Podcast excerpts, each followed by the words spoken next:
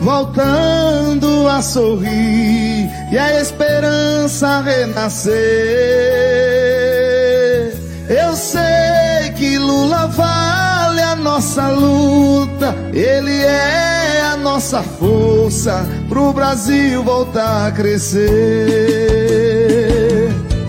Eu sei que ele é competente, ele defende a nossa gente, e como presidente pro Brasil ele é... Tem muita gente que acha que a questão da fome é por conta da seca.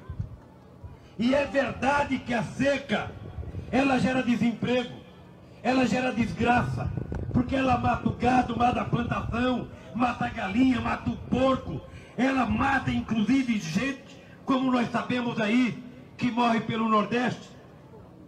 Mas o problema da fome no Brasil não é por causa da seca. Aí é que a coisa começa a ficar grave. É que o Brasil produz mais alimentos do que as pessoas precisam.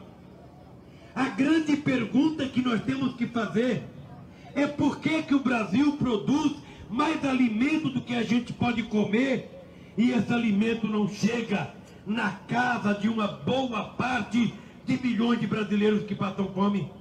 É exatamente, companheiros, é exatamente essa questão que nós queremos discutir por esse Brasil aí de guerra.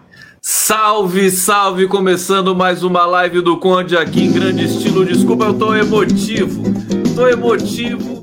com essa volta a casa do nosso querido Luiz Inácio Lula Silva. Sejam muito bem-vindos, começando mais uma live do Conde aqui pela TV 247, pela TVT de São Paulo e demais canais aqui, jornalistas livres, para quem eu mando um beijo maravilhoso, TV, GGN também aqui no pool de transmissão. Gente, Lula fez uma visita, sejam bem-vindos, tá? É um dia especial por várias razões.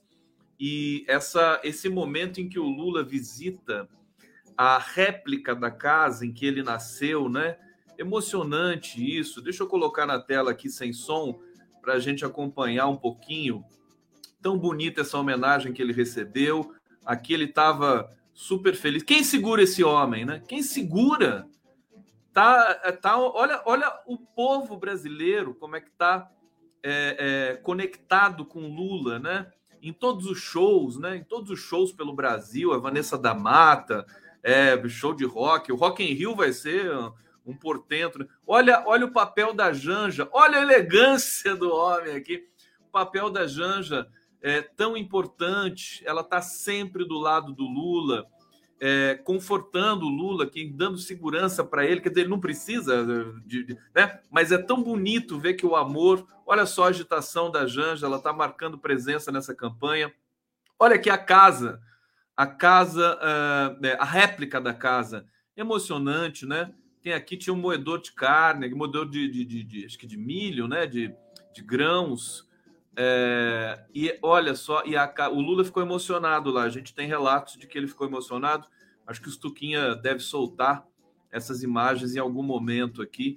E aqui, essa última imagem é o Lula em Garanhuns, em 1993, nas caravanas da cidadania. Estava lá, firme e forte. Eu não sei se ele está mais forte hoje do que naquela época, porque hoje ele está, assim, realmente com uma saúde impressionante. Olha, gente, eu estava programando fazer um outro debate aqui hoje para falar, e vou falar do silêncio do Augusto Aras e do Arthur Lira, evidente, mas eu não posso deixar passar o tema central de Lula voltando para sua terra natal, que tem uma significação muito especial para todos nós, porque a gente tem uma conexão afetiva com o Lula. Então, quando a gente vê o Lula bem, quando a gente vê o Lula emocionado, a gente também fica, sublimados, né? Todos nós, a gente também fica muito feliz com tudo isso. E vamos falar, então, dessa visita na terra natal, em Garanhuns, outros desdobramentos hoje da cena política desse Brasil. Vamos lá! Começando mais uma live do Conde, saudar vocês aqui no bate-papo, Gilmara Nascimento, João Felipe Garrido, Lula Ambião, Carolina Andrade, aqui tá dizendo, imagina o filme que passou na cabeça do Lula, ver a casa que ele cresceu, e hoje o cara foi e ainda é o presidente mais importante do Brasil. Tá aí, a gente manifesta sem medo de ser feliz aqui, nosso amor pelo Lula, não tem problema nenhum. Américo Machado, Lula Eros, Bozo é Thanatos, Comitê Popular de Luta Casa Forte Recife abraça vocês, obrigado, querido Américo Machado, Ruth Moraes, todo mundo aqui conectado com a nossa live do Conde. Vamos lá, gente, começar pelo silêncio do...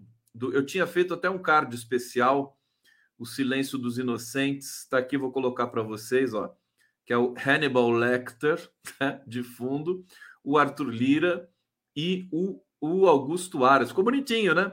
Mas eu não resisto. Quando eu vejo o Lula na janela dando tchau, você acha que eu vou perder a oportunidade de estampar esse quadro belíssimo aqui na nossa reflexão diária? Vocês merecem, eu mereço, né, ter uma imagem bonita, não essa imagem horrorosa desses dois, enfim, omissos aqui. Olha, eles estão muito pressionados, Arthur Lira e Augusto Aras. Só eles não se pronunciaram diante do terror de 2 dias atrás, da reunião lá com os embaixadores. Mais de 40 procuradores do Brasil fizeram uma manifestação. Quer dizer, é uma pressão muito grande ali para o Augusto Aras e o... Deixa eu achar a matéria aqui para ver para vocês. E o Arthur Lira. Deixa eu ver onde é que está aqui. Olha só, Aras ficou isolado no Ministério Público com as notas e a notícia-crime apresentada por procuradores. Foram várias notas com palavras fortes, movimentos importantes dentro do Ministério Público. Veja, o Ministério Público já está se posicionando, né? Está acabando o governo. Muito provavelmente o Augusto Aras vai falar alguma coisa amanhã. Se ele não falar nada, realmente ele está em rota suicida, como aquele filme do Clint Eastwood, né? Se ele não falar nada amanhã, quando amanhecer o dia, quando o sol brotar no horizonte, o Augusto Aras, seja lá onde ele estiver, porque ele está de férias, né, ele vai ter de dizer alguma coisa, porque esse episódio já se caracterizou como um dos maiores ataques, né, ao Brasil, feito, curiosamente, por um presidente deste próprio país, né? Procurador Federal dos Direitos do Cidadão, procuradores regionais dos Direitos do Cidadão se dirigiram diretamente a Aras, que é também procurador-geral eleitoral, e apresentaram uma notícia-crime. É mais do que nota de repúdio, viu? É uma denúncia diante da qual Aras terá de se pronunciar obrigatoriamente. E vem dos seus pares, vem do próprio Ministério Público. Já o caso do Arthur Lira, gente, é a captura da Câmara dos Deputados. É também uma situação humilhante para o Brasil. Pode ser que o Arthur Lira se manifeste nos próximos dias. Amanhã, se não for amanhã, nem adianta mais, aí esquece, aí bola para frente, vamos pensar em outra situação. Mas ficou, hoje o rescaldo, né? Ontem a gente tinha também o rescaldo do dia com relação à repercussão negativa desse episódio, tomou conta aí do noticiário, e hoje mais uma vez, né? Todo mundo escandalizado, a possibilidade não impossível de que possa ser aberto um processo, não sei se exatamente de impeachment, contra o Bolsonaro, mas muito provavelmente de impugnação da candidatura dele. Veja, isso não é... O Brasil é conhecido por reviravoltas. Há uma movimentação... Deixa eu passar a percepção para vocês hoje, porque hoje eu conversei com o Vadir Damusso, eu estou na sexta live de hoje, tá? Só para vocês saberem, se eu me perder com alguma coisa aqui, se eu trocar uma palavra, pelo cansaço, tá, gente? Sexta live, conversei com o Vadir Damusso, conversei com uma cientista política brasileira radicada nos Estados Unidos, a Renata Barbosa. No meio disso, com quem mais eu falei? Deixa eu ver aqui. Estou até esquecendo as lives que eu fiz hoje. Mas, basicamente, desde ontem, eu venho coletando percepções. E uma coisa que está muito forte no enquadramento desse momento no Brasil, né? Vão processar o Bolsonaro? Não vão? Por quê? É para ficar tudo como está? Confia demais na vitória do Lula, então não precisa fazer... Bom, resumindo para vocês, a situação é a seguinte, que é uma tese que eu também estou muito simpático a ela, né? O que o Bolsonaro está tentando fazer, gente? O Giro das 11, sim, claro, o pessoal está avisando aqui as outras lives que eu fiz, mas o Giro teve muita gente, teve uma cientista política também fantástica de Minas Gerais, sobrinha do Luiz Dulce, a Luísa Dulce, candidata a deputada estadual pelo PT de Minas Gerais, uma potência, a nova geração da política, a Luna Zaratini, a Luísa Dulce, as mulheres, né? É de uma felicidade. Olha, olhando a Luísa Dulce hoje, eu tive a certeza de que o Brasil fatalmente será melhor, né? Elas são ultra qualificadas, são ultra preparadas, né? Elas são, tiveram junto, conviveram com Lula, porque tava, a Luna Zaratini conviveu, porque tem amizade, os pais ali, a Luísa Dulce da mesma maneira. Então, elas têm algo especial também para mostrar para o Brasil pelos próximos 50 anos. É muito bacana, viu? Conversamos lá também com o Rogério Correia, que é o deputado federal pelo PT de Minas.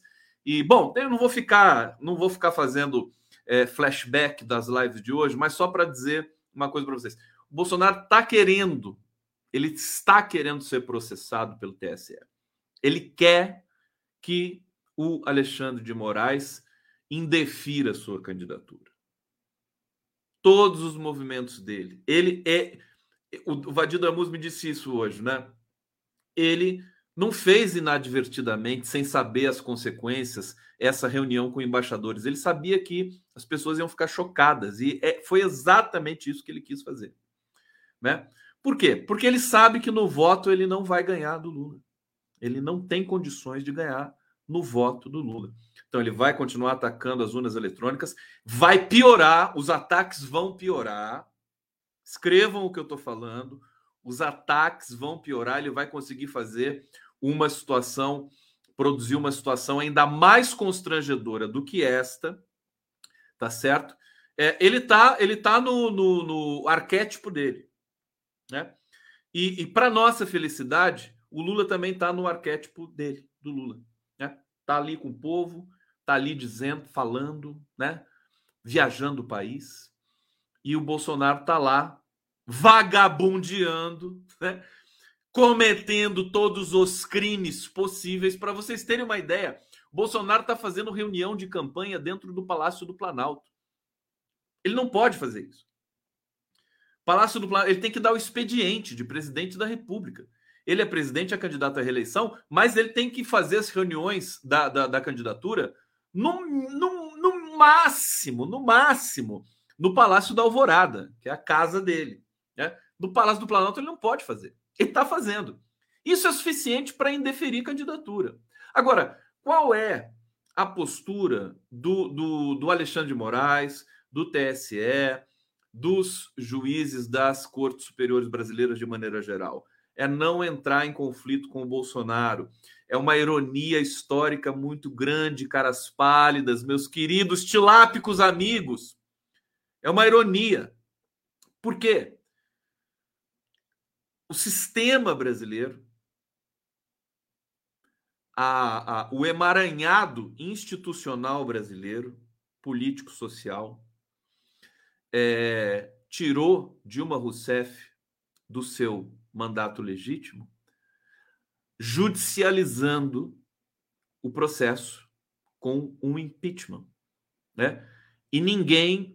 foi um processo também que foi tomado por politização barata, né? Mas foi um processo que foi protagonizado pela questão jurídica do impeachment, a pedalada fiscal, que foi uma fraude, em resumo. Hoje, para se tirar um peso que atravanca o debate público e todo o processo político no Brasil, que é Bolsonaro, o sistema não pode mais tomar desse recurso judicial. Por incrível que pareça, todos estão contando os dias para que o Bolsonaro perca politicamente, ou seja, no voto. E por isso que nós temos a sorte de ter uma figura como Lula ali na candidatura que compete com a reeleição do Bolsonaro. É incrível isso. Eles estão encurralados. Por quê? Porque se o Bolsonaro for tomado por um indeferimento, ele vai provocar o caos. Ele vai... os fanáticos seguidores vão alucinar, tá certo?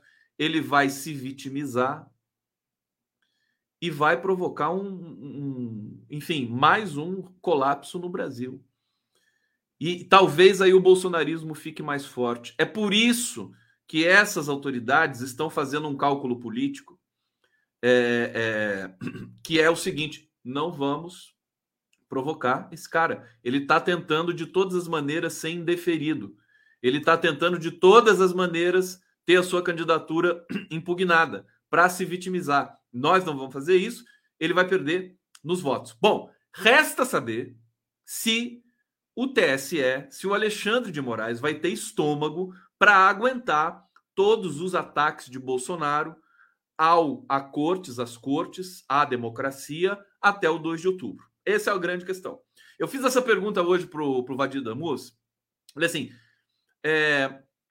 o que poderia acontecer se o Bolsonaro tivesse a sua candidatura indeferida? O que poderia acontecer no país, né? Se ele tivesse a candidatura indeferida. O Adi me disse o seguinte: é exatamente essa pergunta que os ministros do TSE devem estar se fazendo nesse momento, né? Ou seja, é pagar para ver. Eu acho que é um risco que se corre, mas o Brasil é esse país que é cheio dos riscos, das malandragens, do jeitinho para lá, jeitinho para cá. Isso é cultural, é muito forte mesmo. E a gente vai ter de entender um pouco isso. Eu confio na intuição do Lula, volto a dizer isso, né? Até no cenário geopolítico internacional, hoje eu conversei com a Renata Barbosa, ela tem uma tese de que o Brasil está muito propenso a sofrer um golpe, mais um golpe, porque nós estamos em estado de golpe, tá certo? É um golpe permanente, intermitente. Agora, pode acontecer mais uma ruptura dentro desse processo intermitente, que está prestes a acabar, né? Com a eleição de um presidente legítimo mais uma vez. Mas eu sinceramente, eu tenho uma visão que não é otimista, é uma visão que vocês conhecem aqui, porque toda noite a gente está aqui junto, é uma leitura de que o país está cansado de Bolsonaro, até as elites brasileiras, né? Até o agronegócio. Hoje, o Lula teve o apoio de um empresário do agronegócio esses dias, que disse o seguinte: o Bolsonaro não está entendendo nada. O Lula fez um bom governo para o agronegócio. Então, a gente está tendo essas movimentações e, enfim, é aquela questão que o Lula não, ele está entrando, ele provoca, ele cadencia. Ele toma os cuidados com relação à segurança, os deputados do PT, as frentes de esquerda no parlamento tomam as providências, recorrem ao STF, mas é tudo meio um jogo de cena para empurrar o Bolsonaro para sofrer o quê? Uma derrota histórica, esmagadora, que também possa jogar no fundo de uma lata de lixo imunda, que é o lugar onde eles merecem estar, os bolsonaristas, né? E o bolsonarismo. Vamos nessa! Aqui, ela viu o cone? É hora da vinheta já? O que vocês estão falando aqui? Vamos ver. E os bolsonaristas estão lá no desespero, eles só falam PCC e Celso Daniel, né? Você fala para eles assim, Lula, eles falam Celso Daniel. Eles estão totalmente tomados por essa questão aqui, né? Um dia eu vou fazer uma live especificamente. Eu acho que eu preciso chamar aqui. A Globo fez um documentário do Celso Daniel. Não me lembro quem eu entrevistei, que elogiou muito o documentário, falou que o documentário estava belíssimo. e que é importante, né, que não foi uma acusação, nada disso, mostrou que foi o Celso Daniel, em grande medida, foi vítima de um crime comum, lamentavelmente. Mas eu acho que eu preciso trazer aqui, né, as pessoas que conviveram com o Celso, o Gilberto Carvalho, talvez a Miriam Belchior, para a gente fazer um debate mais franco sobre essas coisas, porque eles exploram demais isso. Outra notícia boa para a gente é o seguinte: o Alexandre de Moraes, embora ele esteja cozinhando, né, esse bandido que é o Bolsonaro, do ponto de vista da punição e da entrada de processo, do indeferimento, etc., ele está muito...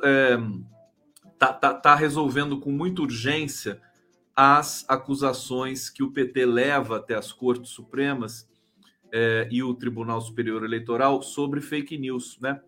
Ele resolveu, enfim, ele despachou em 45 minutos um requerimento do PT no domingo com relação às fake news que estavam sendo divulgadas pelo Bolsonaro no Twitter com relação ao PT e o PCC.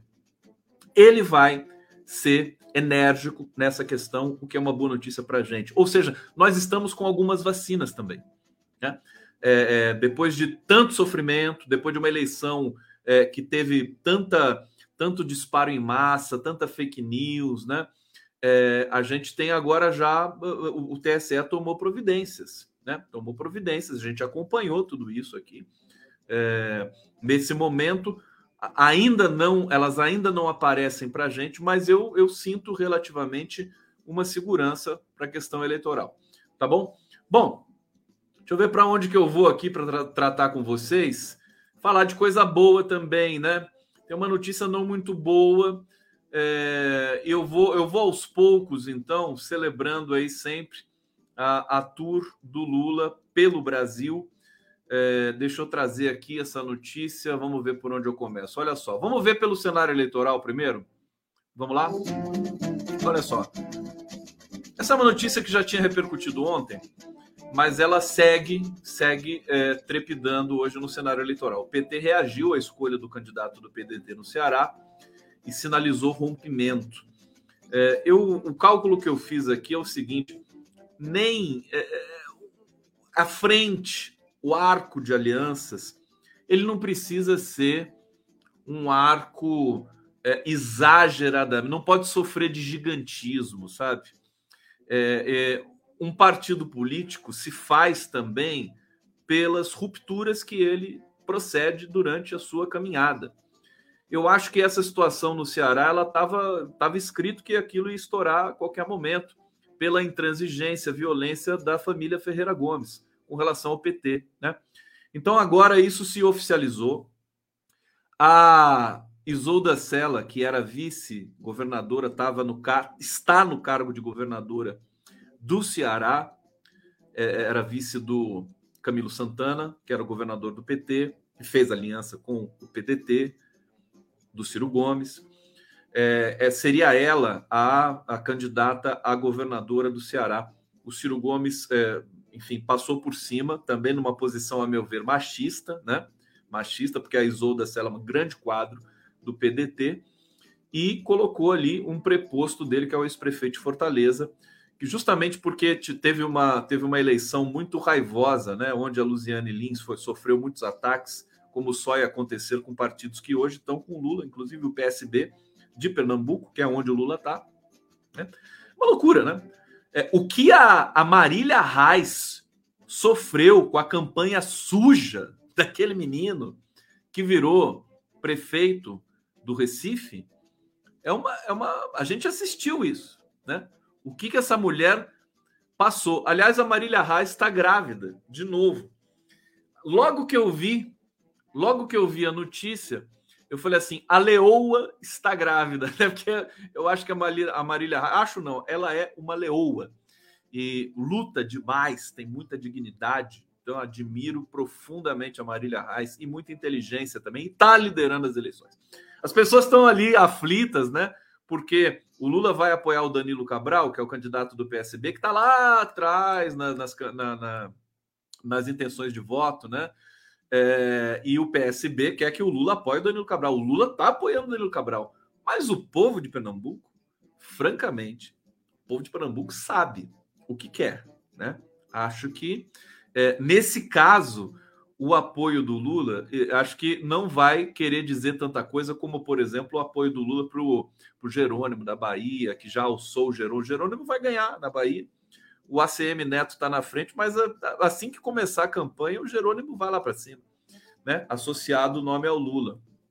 Eu acho que em Pernambuco a história vai ser diferente, porque as pessoas sabem da relação que Marília Reis tem com Lula. Sabem o que ela sofreu já, inclusive dentro do próprio PT. Então, são várias situações, né, que estão pipocando no Brasil, vai afunilando, e a gente tem esse cenário. E eu trago aqui para vocês por pura diversão também, né? Porque o que adianta, né, a gente saber dessas coisas? Não adianta nada! Nada!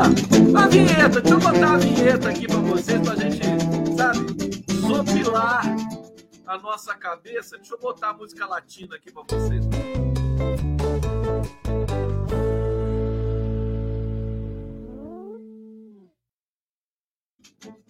Pará! Estamos de volta! O comercial mais rápido da história da humanidade, aqui na live do Conde. Bom, deixa eu ver se tem alguma coisa que presta aqui para falar das eleições em Pernambuco. Acho que não tem mais, já está dito que deveria ser dito, já está dito. Aqui, a nota sobre a intempestividade do Alexandre de Moraes. Alexandre de Moraes. Eu ainda vou levar um gorro meu para o Alexandre. A gente vai tirar uma foto aí e tomar alguma coisa, né? Como diz o Lula, tomar uns goró. Moraes dá pista de atuação na eleição ao decidir sobre fake news que liga PT a PCC. Olha, isso não aconteceu em 2018. Né? A Folha de São Paulo... Em 2018, o Bolsonaro estava soltando fake news sobre o Haddad, sobre o PT, sobre o Lula, de crime, não sei mais o quê, o filho do Lula... A Folha mal comentava isso, comentou ali, ampassando, uns 45 do segundo tempo. Agora, 70 dias antes das eleições, ela está trazendo, olha, fake news, associação do PT com PCC, né? Estampado ali. Vamos ler um trechinho disso aqui, né? Olha, entre o momento em que recebeu a representação do PT, que contestava a divulgação de notícias falsas que relacionavam o partido à facção criminosa PCC, e determinar a remoção do conteúdo por canais e perfis em redes sociais de bolsonaristas, o ministro Alexandre de Moraes levou menos de 13 horas para decidir sobre o caso. Eu exagerei, falei 45 minutos, mas foram 13 horas, desculpa. Tá? A decisão liminar, urgente, provisória, foi dada às 23h45 de um domingo, dia 17, último dia de um plantão no qual Moraes estava como presidente em exercício do TSE. O caso tinha chegado ao gabinete dele às 10h59 do mesmo dia. Ele é o vice-presidente do tribunal até 16 de agosto, quando tomará posse como presidente da Corte Eleitoral com a saída do atual presidente, ministro Edson Fachin. Está chegando! O Alexandre de Moraes está chegando a hora dele virar presidente do TSE. Está muito perto isso aí, né?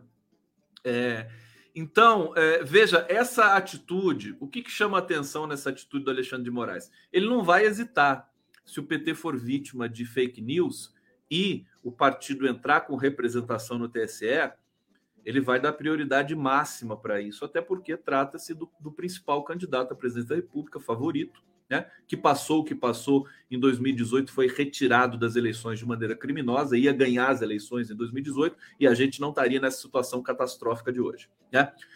Não teríamos 30 milhões de famintos no Brasil. É uma loucura, né? Então, esse detalhe da posição do Alexandre de Moraes é importante para a gente também ter a consciência disso e saber que isso é fruto do nosso trabalho. A sociedade brasileira pressionou por isso, pressionou por isonomia, pressionou por... Né? É aquela história, as entidades, né? A ABJD, o Prerrogativas, a AJD, a mídia independente, a militância, MST, MTST, os sindicatos, a CUT, Todos nós, sociedade brasileira engajada, as comunidades indígenas, nações indígenas, movimentos negros, né?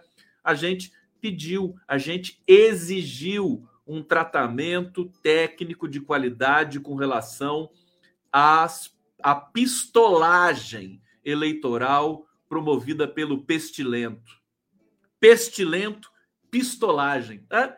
Pestilento combina com pistolagem. Então, isso é fruto do nosso trabalho, nosso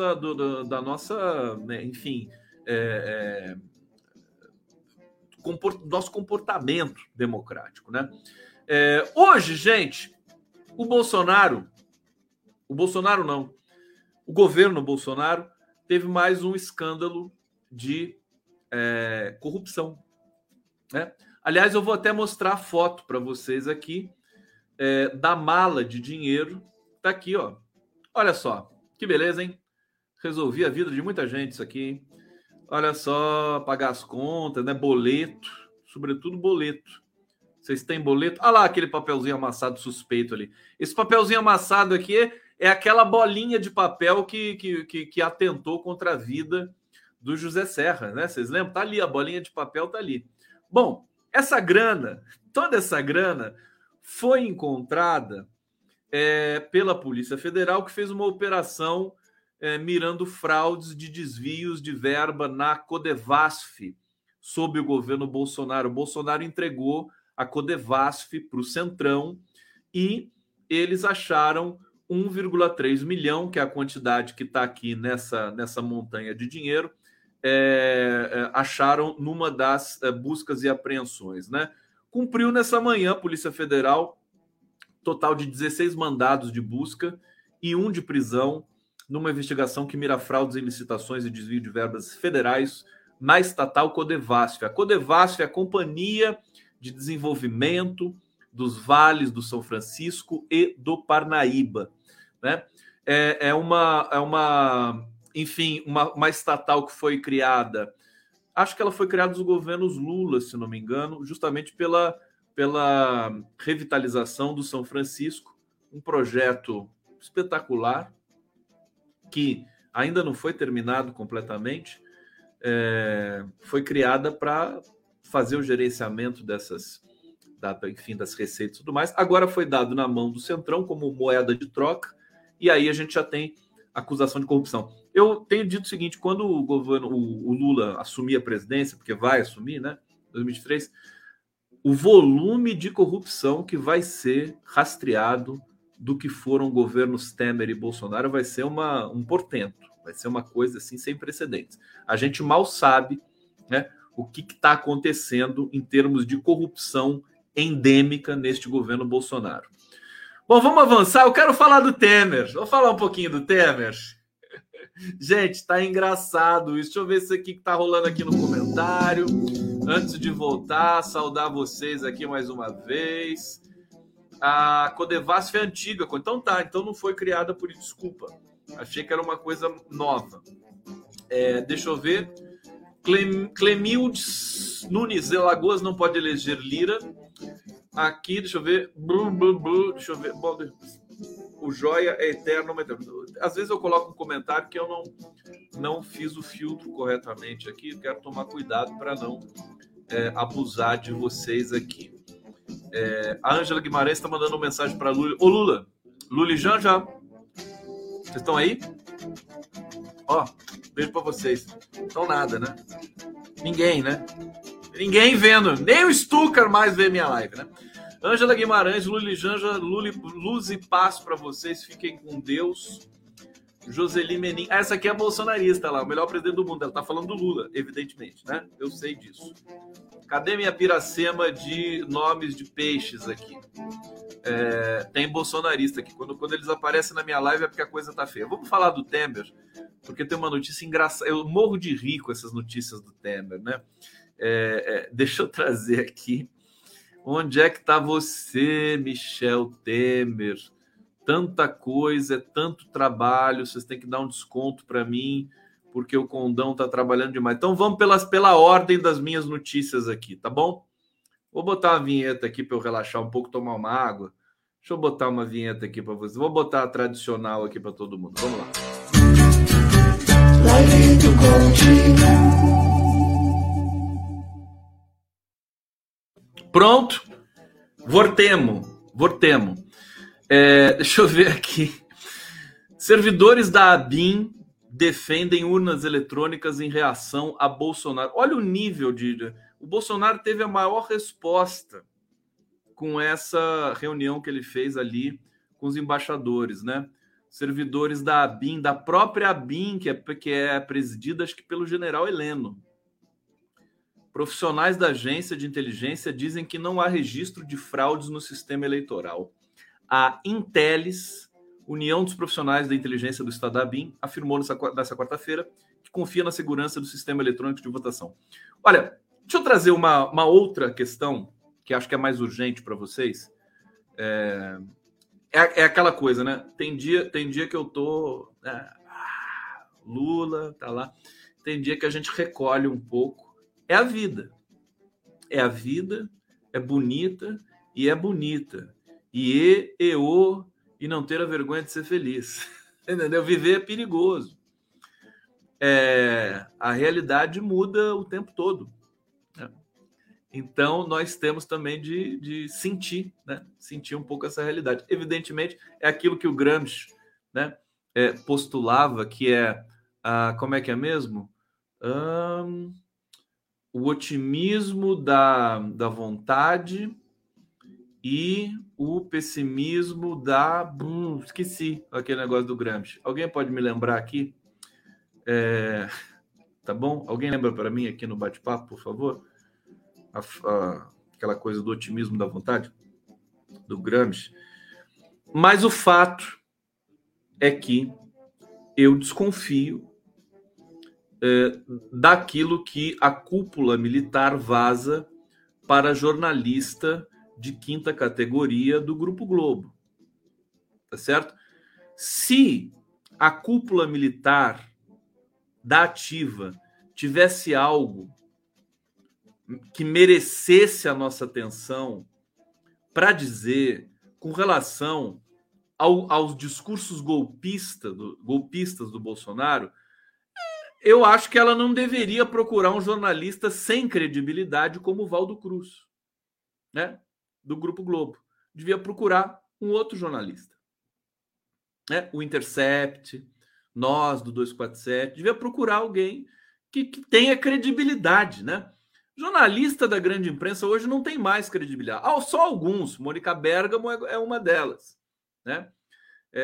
Mas fora Mônica Bergamo começa a ficar difícil. Ainda mais vindo da cúpula militar que costumeiramente, né, agarra na mentira, né? Desde a ditadura militar, são agentes desse país que sabem mentir muito bem. Pois bem, qual que é o ponto aqui? Eles informaram, esse jornalista do Grupo Globo, que discordam da abordagem do Bolsonaro com relação às urnas eletrônicas, que prestaram solidariedade ao TSE, que confiam no processo eleitoral brasileiro, que não gostaram... Esse discurso aí. Bom, a pergunta que eu faço é o seguinte: se eles falaram isso, dada a situação tão delicada do Brasil, por que não falaram publicamente, não emitiram uma nota? Porque a cúpula das Forças Armadas não dá opinião. Bom, então a gente tem um impasse, né? Porque o que deram de opinião, né? A gente lembra do Vilas Boas, né? Quando fez aquele tweet lá e tudo mais. Eu só quero destacar o seguinte: eu desconfio dessa disposição democrática das nossas Forças Armadas.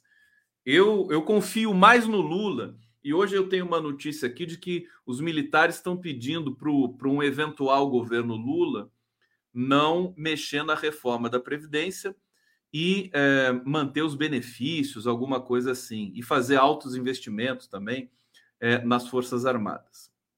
Eles estão conversando, o Lula não é bobo, o PT muito menos, né? Estão fazendo essas... Eu acho assim, nós não podemos ser inocentes, saber que os Estados Unidos sempre vão estar disponíveis para produzir um golpe na América Latina. A América Latina agora está quase toda ela democrática. não tem mais aquele cancro neoliberal graçando pela América Latina, né? São governos de esquerda. É muita ingenuidade pensar que os Estados Unidos não vão mexer, concordo.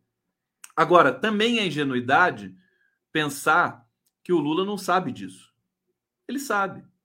Não existe essa, né, essa inocência também na cúpula da própria esquerda. A gente tem que parar de achar que a esquerda é burrinha, inocente. Não é bem assim. A militância, as pessoas celebram, tal, mas é evidente que você tem diplomacia, você tem emissários, você tem o Celso Amorim, que conhece todos os diplomatas do mundo todo. Eu acho o seguinte, o Lula é eleito, acabou a guerra na Ucrânia. Para começar, só para começar, né? Por quê? Porque ele tem lastro, ele tem argumento, ele tem conhecimento, né? E esse pessoal todo aí, quer dizer, a Europa já abdicou de fazer qualquer influência ali nessa questão. São os Estados Unidos que estão administrando ali, basicamente, o ethos ucraniano, tá certo? Eu acho que o Lula vem para dar uma chacoalhada no mundo.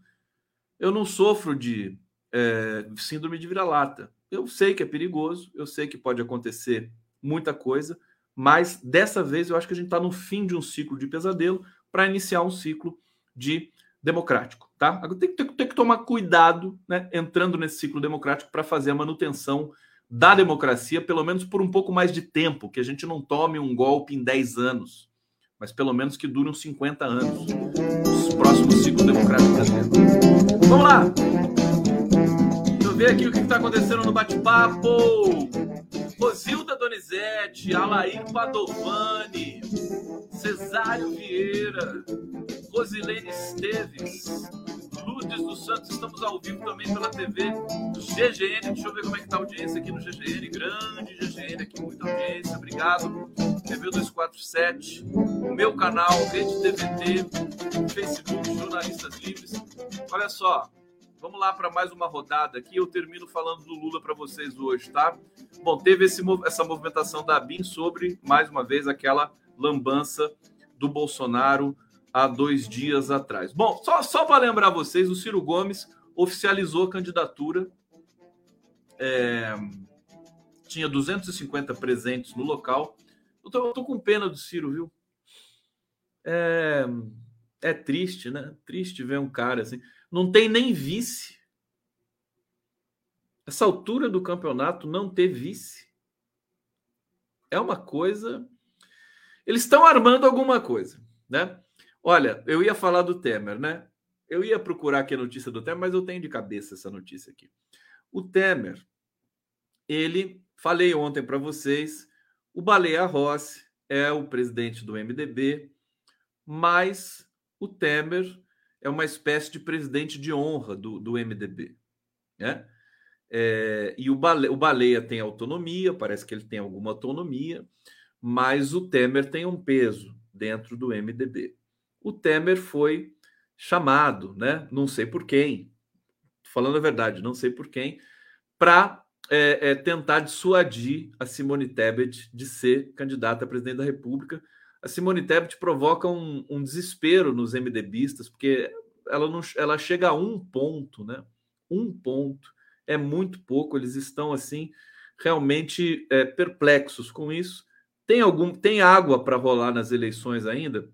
Mas aí o que aconteceu? A veia golpista do Temer, né? Ao fazer essa operação, alguém falou para o Temer assim, mas por que o senhor não se candidata a presidente? No lugar da Simone Tebet. E o Temer gostou. Temer gostou. E cobrou. Ele falou assim, não, tudo bem, eu vou ser candidato, com aquela mãozinha dele, né, de vampiro. Vou ser candidato, mas eu não quero ser um qualquer candidato. Eu quero dinheiro, né? Para resumir, né? Ele quer investimento, porque o MDB não quer colocar um centavo na campanha da Simone Tebet, muito menos o PSDB. Então, aguardem, teremos emoções, não se surpreendam, porque num país como o Brasil, Michel Temer pode aparecer candidato à presidência da República e vai ser elogiado, e o Estadão está pronto para fazer o editorial apoiando Michel Temer. Pode crer que a Folha de São Paulo vai entrar, se o Temer entrar, e a Globo também. Então, não é para se subestimar esse rumor de que o Temer pode voltar à cena política brasileira. Olha só. E aqui a gente tem... Já começam as especulações. Deixa eu ver se essa notícia aqui tem credibilidade, né? Enquanto o ex-presidente Lula busca atrair o apoio do MDB, PT aprovou nessa quarta-feira um documento com ataques ao governo Temer. Bom, isso é óbvio, né? Atacar o governo Temer é...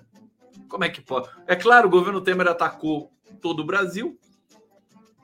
Por que não atacar o governo Temer? A declaração política foi aprovada por delegados do partido durante o encontro que confirmou a chapa Lula-Alckmin para a eleição.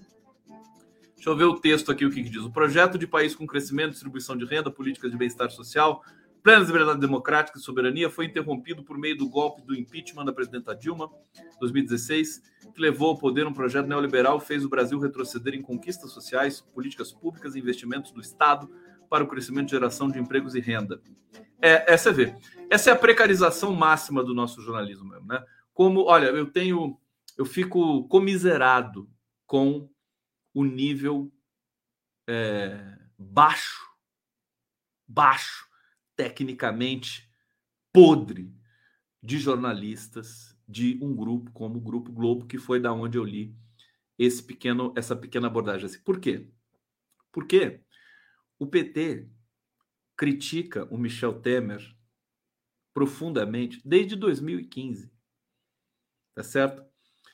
E continuou criticando, e o Michel Temer é persona não grata no PT. É muito forte. Claro que eu não sei o dia de amanhã, mas o presente é esse. E aí o Globo vai pegar uma matéria antiga, quer dizer, isso aí está sendo dito faz tempo, e traz para colocar no meio de uma potencial suposta negociação entre PT e Michel Temer, que eu acho que ela não existe concretamente, para convencer a Simone Tebet de desistir da candidatura, assim, muito delicadamente, certo? Eu acho que não é esse o caminho que o PT traça. Isso aqui é a ilusão da mídia tradicional. O que o PT está fazendo são as reuniões com os quadros do MDB que são simpáticos ao PT já faz um tempo. São mais de 11 candidatos a governador do MDB que já declararam apoio ao Lula. O Lula vai ter o palanque com eles.